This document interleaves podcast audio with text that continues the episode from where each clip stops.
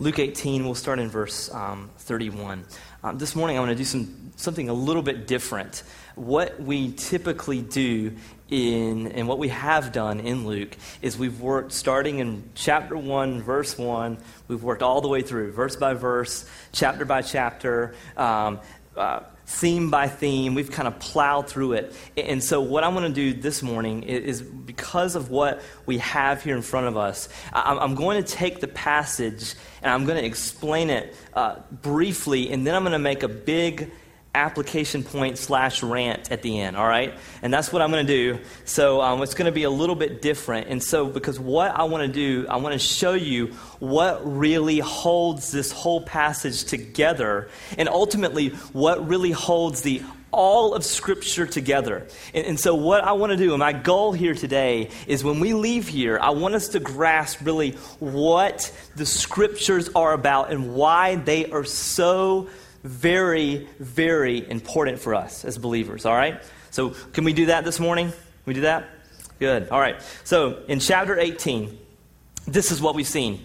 Jesus uh, we have discovered that Jesus is on his way to Jerusalem. Uh, he talks about it in chapter 17. You see him at the very end. He's telling his disciples that Jerusalem is near. What that means is literally this the cross is near. Jesus knows that he is about to be crucified on this horrific, most brutal death. He knows that that has to happen. Uh, scripture tells us that um, he became obedient to death, even death on the cross. So this is him worshiping God, being so obedient that he's willing to go to the cross. And so what you see is this zeroed, fixated focus on one event, one purpose, that's the cross, all right? So this is where his eyes are focused to Jerusalem. And so here's, here's what we take what takes place people began to ask him lots of questions. We see lots of different responses to that purpose. And so then we go into verse 31 through 34, and it's coming out of this idea of Jesus saying, The cross is near. All right? Verse 31 says this And after taking the twelve, he said to them, See, we're going up to Jerusalem. There it is again. And everything that was written about the Son of Man by the prophets will be accomplished. For he will be delivered over to the Gentiles and will be mocked and shamefully treated and spit upon. And after flogging him, they will kill him on the third day and he will rise. But they understood, listen to this, they understood none of these things. This saying was hid from them. They did not grasp what was said.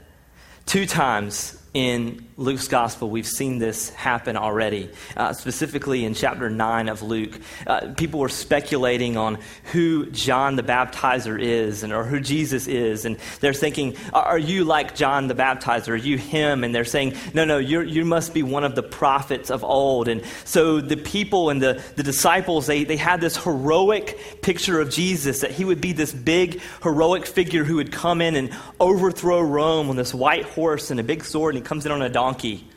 And they're going, uh oh, that's not what we were looking for. And so, what Jesus does is he shows them, even in these com- comments of, Are you like one of these guys? Are you like one of these prophets? Are you one of these prophets? He says, He goes to Jerusalem. He says, My focus is on Jerusalem, on the cross. Uh, Jesus in Luke 9, uh, verse 45, he heals this boy with an unclean spirit. And Jesus tells his disciples that the Son of Man is about to be delivered into the hands of men. And interestingly enough, this is what he says in Luke 9:45. It says, "But they did not understand this saying, and it was concealed from them, so they might not perceive it, and they were afraid to ask him about this saying."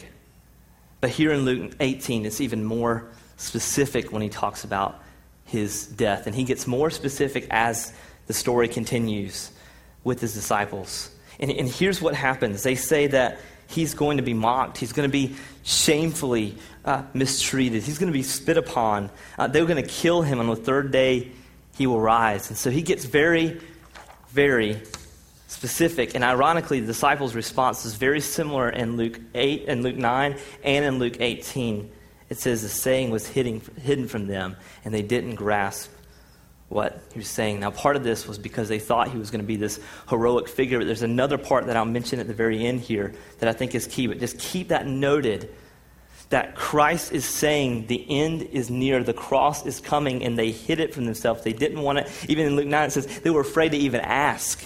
And so we're going to see why here in a moment. But, but let's jump down to verse 35. And he drew near to Jericho. A blind man was sitting by the roadside begging.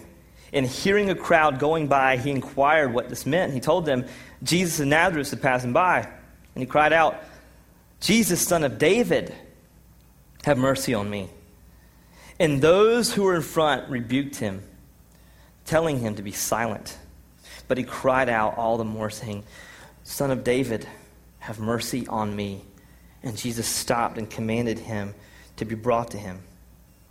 And when he came near, he, was, he asked him, What do you want me to do for you? He said, Lord, let me recover my sight.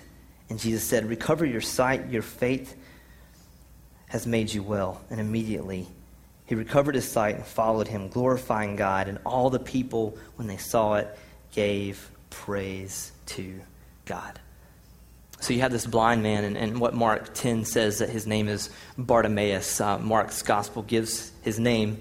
And he's by the roadside and he's sitting, and Jesus, on his way to Jerusalem, has this crowd of people around him. And he is blown away by this crowd. And he says, What's going on? And disciples tell him it's Jesus of Nazareth. And he says, Jesus, the son of David. And when what you begin to see with this man, with Bartimaeus, this blind person who's sitting on the side of the road, he just has immediate and extraordinary faith in who this Christ is, who this Jesus of Nazareth is, who this, as he would call, son of David is. And so we're going to look at how he was healed. First of all, it's very interesting. It's, it's unique because he says, Let me recover my sight. So he's got some element of faith of, we can work this out together. I don't know what that even looks like, but Jesus says, because of your faith, you're healed. So he heals him, but we see this other element of faith based on the title and the name that he gives Jesus. He calls him Jesus, the Son of David. And both times he mentions it, he says, Have mercy on me. So he acknowledges Jesus as Jesus, the son of David, but he also realizes that Jesus is the one who can give him mercy and grace. He's got this powerful name that he honors and respects and honestly is afraid of in some way. Have mercy on me, Jesus, son of David. And this phrase is really what I think captures the level of faith that this man has because of what he calls him. Jesus, son of David. This is the only place this phrase is even used in Luke. Two times you see these um, gene- genealogies in the Bible. And uh, genealogies, if you're like me, they, you just you just skim over them. It's like, you know, it sounds like Star Wars or something. It's like, and the Cleons, and the, you know, you're kind of confused, and because it's just all these crazy names that you can't pronounce. And if you're like me, you don't read very well already, like you're just very intimidated. But genealogies are extremely important, and what you see in like um, um, Matthew's gospel, Matthew is talking to a Jewish audience. And so the most important thing that he's trying to show is Jesus, how he links to Abraham, because Abraham is like their boy, right? He's going to be the father of many nations. And so he links Jesus back to their, this Jewish icon, Abraham, that he's related to him, and it just blows their mind, right? And so with Luke, he writes to a different audience. He's writing primarily to Gentiles, non Jews. And they don't care about Abraham. They're interested in, he's connected to Adam, our first parents, the one who started all this mess. That's who Jesus is ultimately connected. So he does a genealogy all the way from Adam, all the way up to Jesus. But here's what's interesting about both genealogies, all right? Stay with me here. I know I'm geeking it out, but stay with me here why this is so important. In both genealogies, if you look in Matthew 1, if you look in Luke 3, you're going to see something in smack dab in the middle of both genealogies David. David. this great king Israel loved, the Gentiles would have known who he was, and it blows their mind on he belongs to this kingship. And it's a fulfillment of a 2 Samuel 7 16 when Nathan tells David this. He says, And your house and your kingdom shall be made sure forever before me, your throne shall be established forever. So basically, he's telling David, and this is God using uh, this prophet to speak directly to him, that's saying, Because you're the king, you're going to give birth to the King of kings and the Lord of lords. Your, part of your lineage is going to lead to this great, great person, this great, great figure. And so he calls, when Bartimaeus sees Jesus, he is his faith is increased, listen, based on what was written in the scriptures about Jesus. He recognizes and knows that Jesus is the one who can have mercy on him based on this idea of what Scripture says about him. So he says, Jesus, son of David, have mercy on me. He's linking it back to a genealogy, back to a phrase, back to an understanding, historical understanding of this man is powerful, this man is mighty, only he can offer me this amount of mercy. It's, that's pretty amazing stuff, is it not? Am I the only one excited about this in this room? All right, there it is. Was that Patrick? No. Okay, you're fired. Um, just kidding no, just joking. He's preaching next week, so I can't fire him this week. Um, okay, so you have everything that was written about this Christ, about the Son of David. This man acknowledges and identifies him in this way. But if you look up in the next part in verse 31, this is where I think it gets really interesting. Jump up back to 31. It says, And after, and taking the twelve, he said to them, See, we are going up to Jerusalem. Everything that is what? Written about the Son of Man by the prophets will be accomplished. It says, Everything that is written about the Son of Man by the prophets will be accomplished. Now, if Jerusalem is near, Jesus is saying to his disciples, everything about the Old Testament is all about me. That's what he's saying. Everything in the Old Testament is about me who's standing right here in front of you. All the things about my death, it's all written back there and it's going to happen soon. So Jesus is saying, everything that's written has been about me. And could you imagine the weightiness of this? They, they would have trusted the law, they would have trusted a lot of things, but him saying every single thing is about me. Now, that, that should influence the way that you see the scriptures, does it not? If every single thing that is written in the Old Testament is about Christ, that changes everything for us. Everything. And so be- before I, here's my rant, all right? Before I became a believer, I had a weird understanding of the Bible, a very bizarre understanding. I thought that because um, I, I, grew up watching 80s horror movies, um, I had older siblings, and I, I got, get to stay up late. I would bribe them. I would tell mom about that party if you don't let me watch this movie, and then I'd have like horrible nightmares. So I saw all the crazy like chainsaw stuff when I was a kid. That's why I'm, I'm messed up now. Um, and so one of the things, like I saw movies like Lost Boys with Kiefer Sutherland. I mean, I know you've seen the 24 version of the Jack Bauer where he's a good guy. He was actually a horrible. I mean, in all the 80s movies, he's like a, the worst guy you could ever be. So he's this like scary vampire. And I thought, well, the Bible is one of those things that you, if you keep around your house um, vampires won't harm you. Like, that was my way of understanding the Bible, that this is like some kind of mystical spell book that will cast off vampires and, and bad things and witches and witchcraft and all this stuff. So, if we just had a Bible around us, like, vampires are just going to skip over our house, like it's the Passover or something. Like, if I put this near the door, they're not going to bother me. So, that was my understanding of the Bible. And, and, and part of it, too, was I, I, when I went to church, and, and this is not dogging just church, but this is dogging probably the churches that I went to. I, I did not hear them talk about it. So it was like more of in passing. Back when I used to read the Bible, this is what it said. And it was more, and then story after story, and oh, you need Jesus at the end. And I never heard anyone actually talk about it or wrestle with it. And Christians didn't seem to know a lot about it. So I thought for sure this is just some kind of mystical, like magic spell book that keeps us from vampires. That was my way of understanding it. But after I became a believer, here's what happened. Uh, someone walked up to me and said, This is God's love letter to you. You need to know who He is. Read this. This will tell you everything you need to know about God.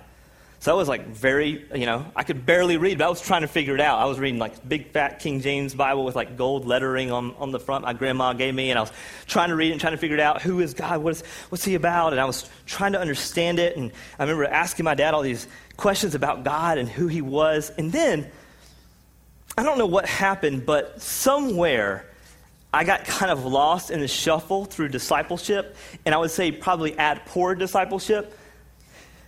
People came up to me and said stuff like this This book right here has all of life's questions in it. If you have any question about life, this has all of the answers. Now, that sounds like a really nice thing to say, but it's a really dangerous thing to say to a 13 year old, all right?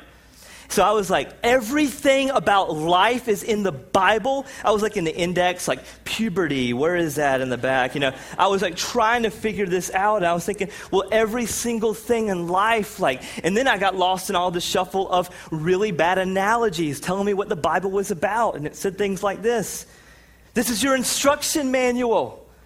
How many of you try to put together something without an instruction manual? You'll get lost, right? You need the instruction manual to manage through life, and this is your instruction manual. Don't live life without the instructions or basic instructions before leaving Earth. B I B L E, and there's whole songs about it, right? And so we try to build, like, you know, this whole idea like, this is my instruction manual. This is my roadmap to life. The Bible's your roadmap to life. If you don't have a roadmap, you're going to get lost. And, and, and the more and more I tried to figure this thing out, the more and more I was like, Where's my instruction manual? Where's my thing that tells me about everything in life? The problem with that is the Bible cannot be a roadmap to life. It's got maps in it, like in the back, but it is not a roadmap to life. I mean, if you're looking at it like a roadmap to life, you will get lost, all right? You're going to get lost. And so here's why that is the Bible did not tell me to marry Jessica. It doesn't have Jessica in it. It says Jesse, but that's about a tribe that started with a dude. So I know that God does not marry me to marry a dude. So I didn't, it wasn't found that I was like, I'm supposed to marry Jessica now. The Bible did not tell me that. The Bible did not say, go to Greenville and plant a church. No, the Bible told me to marry a believer, who, a, a, woman who loves Jesus, and I'm pretty sure that God made me attracted to her because she's a beautiful woman. He made her a beautiful woman, and so that's why we are married. Praise God, right? Praise God. But it wasn't because I read a passage and it came to life and said, that's who I need to marry. Wasn't that? Wasn't that? So it's not a roadmap to life. It didn't tell me to name my son Finn. It didn't tell me to name my son Gideon. I know Gideon's in the Bible. but It didn't tell me to name him that. I have freedom to do that. So it's not this roadmap to life. It's not this instruction um, manual. And, and what really started to click for me was this. I remember just about five, six years ago, I was in a small group before I came and planted here. I'm sitting in a small group and someone says, Hey guys, what's the Bible? What's the Bible? And somebody started saying, Well, it's a roadmap to life. It's his story. Get it? His story, right? His story. And it, so it's a history book. Or, you know, you can't get through life without it. It answers all of life's questions. And I'm like, for once, growing up in church since 11 years old, the Sunday school answer would have been right here. Jesus. No one said Jesus. And I was going, something's wrong when we don't say Jesus because what Jesus does to his disciples when he says that he's about to die is all of the Old Testament is about me. So when we start trying to frame it around, it's our roadmap to life, it's our way of success, it's our best life now, we end up not saying what Jesus says about it, which is, it's all about me. Amen? That's what he's saying here. It's all about me. So you say this Well, I don't see Jesus in the Old Testament. Jesus is all over the Old Testament. And that's the beauty of the Old Testament. That's the beauty of the New Testament. That's the beauty of the Bible. He's throughout all of Scripture. So you have like things like what we call Christophanies, and I'll explain what that is. Jesus has always been. You have Jesus at creation. You see in the beginning was God. And then you look at John 1, it says, In the beginning was the Word, and the Word was with God, and the Word was God. And it says in John 1 14 that the Word became flesh and dwelt among us. So it's showing us that Christ Jesus was there in Genesis 1 when it says in the beginning God, it's Him who created us, who framed. And if you look at things like Colossians 1, which is one of my favorite passages in all of Scripture, it says that uh, all things were created for Him and by Him. Without Him, nothing was made. Christ in creation. You, you even look through all through the um, Old Testament, he shows up in little cameos. Like he, it shows that he walks with Abraham. He wrestles with Jacob. Um, when he tells, like he shows up in a burning bush and he tells this guy, Moses, who has a speech impediment, to go up to the strongest leader in all of the world and tell him to let your people go. Moses says, Who am I supposed to tell him to do that? He says, Tell him I am. I am. That will be the name of God when Jesus shows up in John, you know what he does? When the, the, the, Pharisees are asking him, Who do you think you are? He says, I am. He's saying, I'm God. So, who was it in the burning bush? Who was it who talked and walked with Abraham? Christ. If you look in Daniel, uh, you see three Hebrew boys who have to stand up to this wicked king, Nebuchadnezzar, and he's, they're asking him, everybody bow down. These three Hebrews stand up and he throws them into a fiery furnace. This wicked king, Nebuchadnezzar, looks into this flaming hot fire. He says, I thought we threw three people in there. There looks like four. One looks like the sons of the gods. Who was that? Jesus. Jesus. You look at Isaiah 6 when Isaiah is sent out to be on mission, and he says, I see the Lord seated on the throne, high and lifted up and his chain of his robe, and all these angels are glorifying him. He says, Woe is me, I'm a man of unclean lips. He sees Christ. He sees Christ. We know that because John says, John 12 says, Jesus said, Yeah, Isaiah saw me. Isaiah saw me. Yeah. If you look at phrases in the Bible in the Old Testament, it says, when it says the phrase, the angel of the Lord, it's likely Jesus instead of an angel of the Lord. You see that phrase too? That's an angel probably, but likely Jesus when you see the phrase the angel of the Lord. You see this in um, Abraham when God commands him to sacrifice his precious son. Sound familiar? His precious son. And take him up to this mountain and sacrifice him. It says, the angel of the Lord swooped down, stopped him. And then, by the way, he provided a, a sacrifice a lamb, a ram caught in the thicket. Sound familiar? Yep. To be a substitute. Then you have Old Testament figures that would foreshadow Jesus, Old Testament pictures that would foreshadow Jesus. You have a tabernacle, you have a sacrificial system, and you say, What's the purpose of Leviticus? Here's the answer Christ. Christ is the answer. You have prophets, you have priests, you have kings, you have stories like David. David is not about you conquering the giants in your life, right? It's not about that. It's about God choosing a very unlikely candidate, one that no one would ever be, to be a substitute before God's people that he would provide and be a substitute for, that he would be willing to stand in the place of, and that is a picture of Christ. You have a picture of Jonah, who is an unjust, hateful prophet who stands in the way and he gets to Nineveh to proclaim the, the, that God is angry at them. They all repent. Jonah dies angry, is what we know about through Jonah. And Jesus says this Oh, that story, yeah, that's about me like how Jonah was in the big fish for three days, so that I will also be in the grave for three days, but I will resurrect. The whole story of Jonah was about me, but I'm just the true and better Jonah. I'm the true and better David. I'm the true and better Abraham. I'm the true and better Isaiah. I'm the true and better Moses. I'm the true and better everything. And it's all a picture of Christ.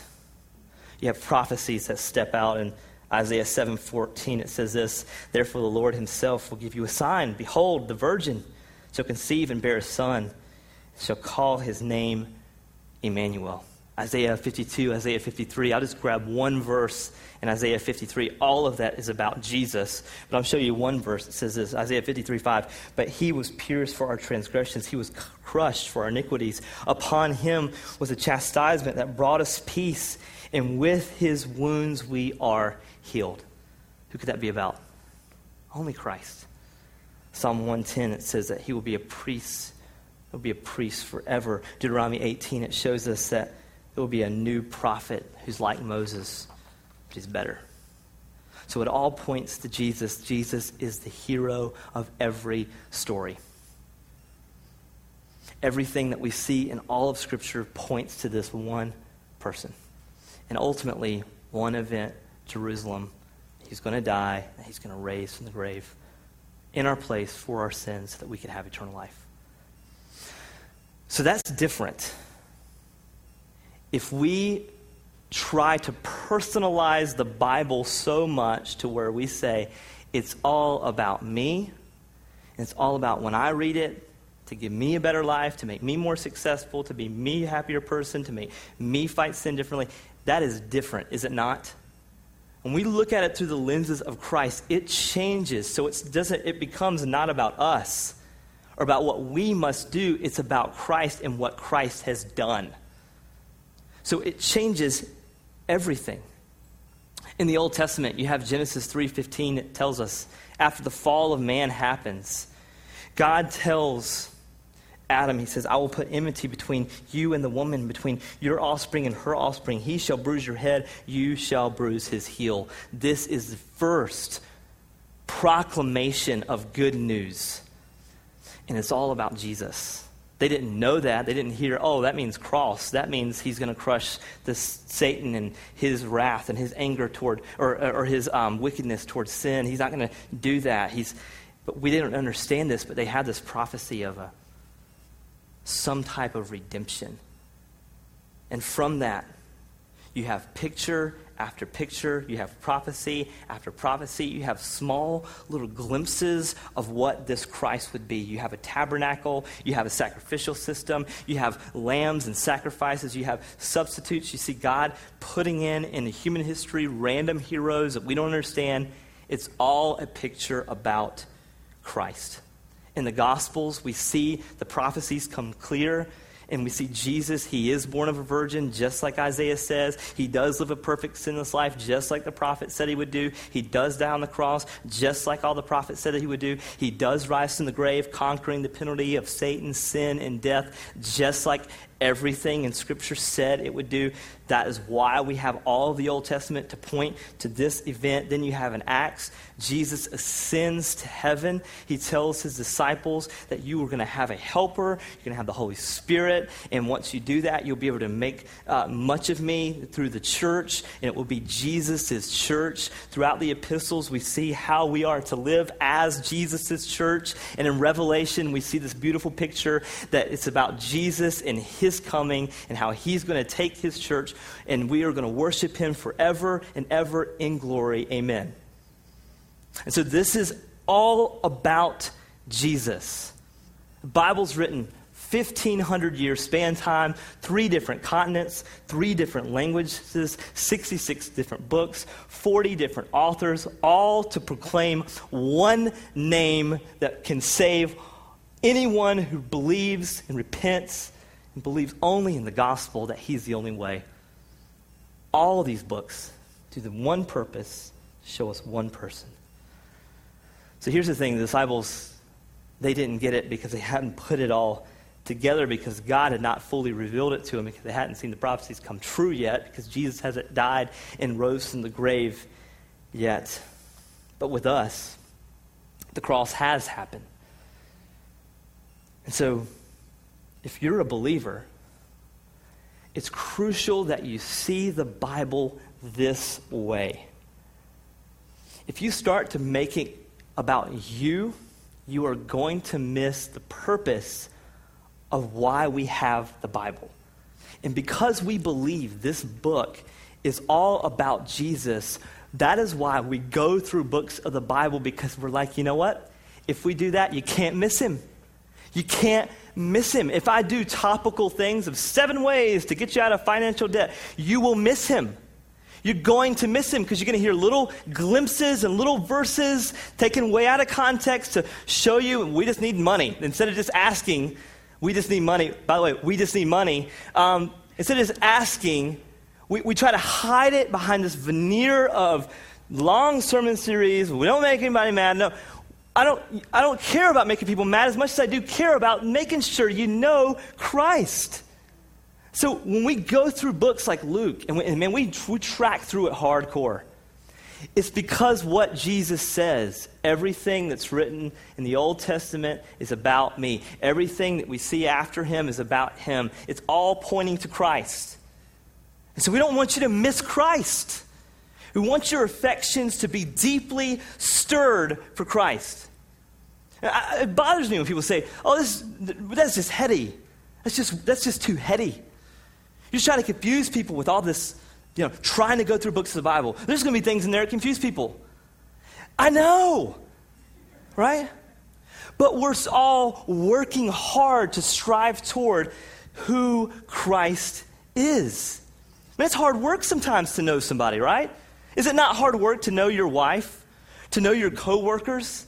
Uh, you ever have that conversation that you just meet that person that's just difficult to figure out?